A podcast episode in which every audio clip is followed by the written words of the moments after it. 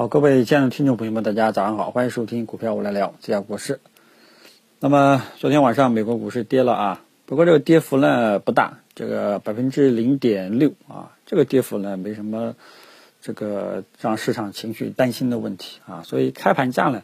没什么大问题。然后消息面上呢也没有什么重点的事情啊，主要还是这个呃，对吧？这个前期是说搞什么 LPR，降低。这个中小微企业的这个融资成本，主要是搞这个东西，但是呢，住房贷款利率啊，房贷这个利率呢不降啊，所以怎么说呢？这个呃，房产呀还是压的比较紧啊，主要是房贷什么房价太高了的话呢，会引起社会的不稳定啊，这个就是具体的意义呢就不说了。然后其他的消息面上呢，没有什么特别重点的了，啊，两天呢基本上消息呢也属于真空期，因为大盘呢从底部拉上来，这个上面呢也稍微这个松口气了啊。那么现在我们大盘呢就是处在一个比较关键的位置啊，因为呃主要还是由于科技类的股票呀，它本身呢。几个代表的科技类的股票呢，本身呢也是一个箱体震荡，从底部涨上来之后呢，就在高位了。那么这个现在在了这个高位，能否形成突破，是我们后续更多的重点，大家要注意一下这个节奏呢，要注意一下。那么礼拜四是一个礼拜四确认收盘形态的时候呢，其实大家可以在周四临近收盘前建仓啊，然后到昨天这个开始到高位了。就可以这个减仓，这个呢就是一个节奏感的问题啊，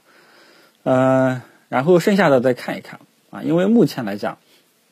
这个短期的这个反弹趋势啊还在。昨天呢虽然说都收一个呃十字星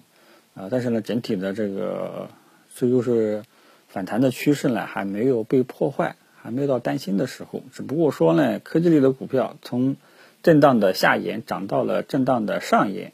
这个有一份资金呢开始减持兑现了啊，所以导致了暂时有点犹豫。然后我们后市就是继续跟踪一下，到底能不能突破这个震荡区间啊？这个箱体震荡是我们后续更多的重点啊。所以这个箱体震荡的操作原理就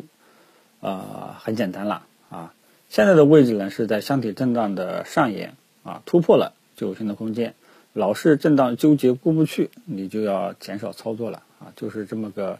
意思，这个节奏大家应该都能明白吧？啊，所以有了这个科技类的股票，未来几天啊，这一周的几天的这个，嗯，能这个在震荡上沿的这种表现啊，这个一定要注意盯好了，好吧？所以这两天呢，这个盯盘盯什么就盯这个东西，而权重蓝筹白马呢，整体上还是在一个震荡啊，大家去看一下上证五零的周 K 线。啊，它呢是明显，这个越来越像一个三角形的一个整理形态了，啊，所以这个怎么说呢？如果说按中长期的这个方向的话呢，权重蓝筹白马这个可能还需要一段时间才能出方向，啊，当前呢我们就把握好日线级别的投资机会就 OK 了啊。所以今天我们大盘呢会低开，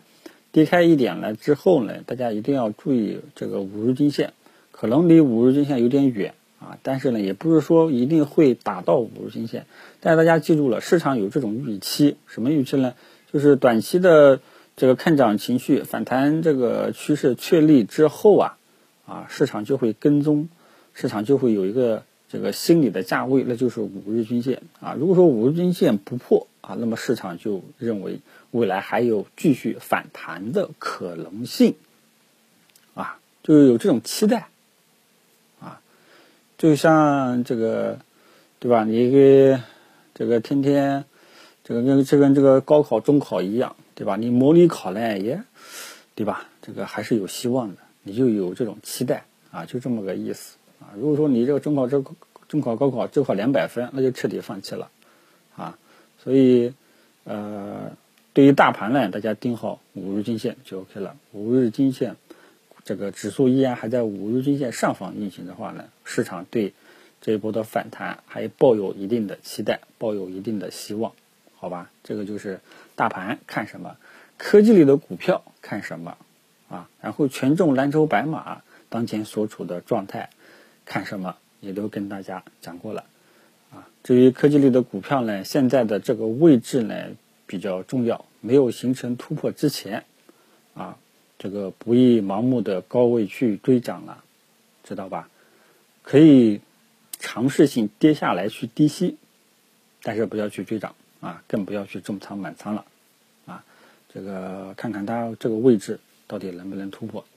啊，因为中小创的主力军主要都是这些科技类的股票了，好吧，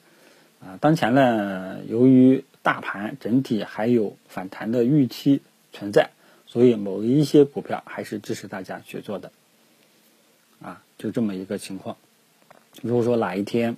对吧，大盘破了五日均线了，啊。科技类的股票呢，这个上面老是无法突破了啊，你就要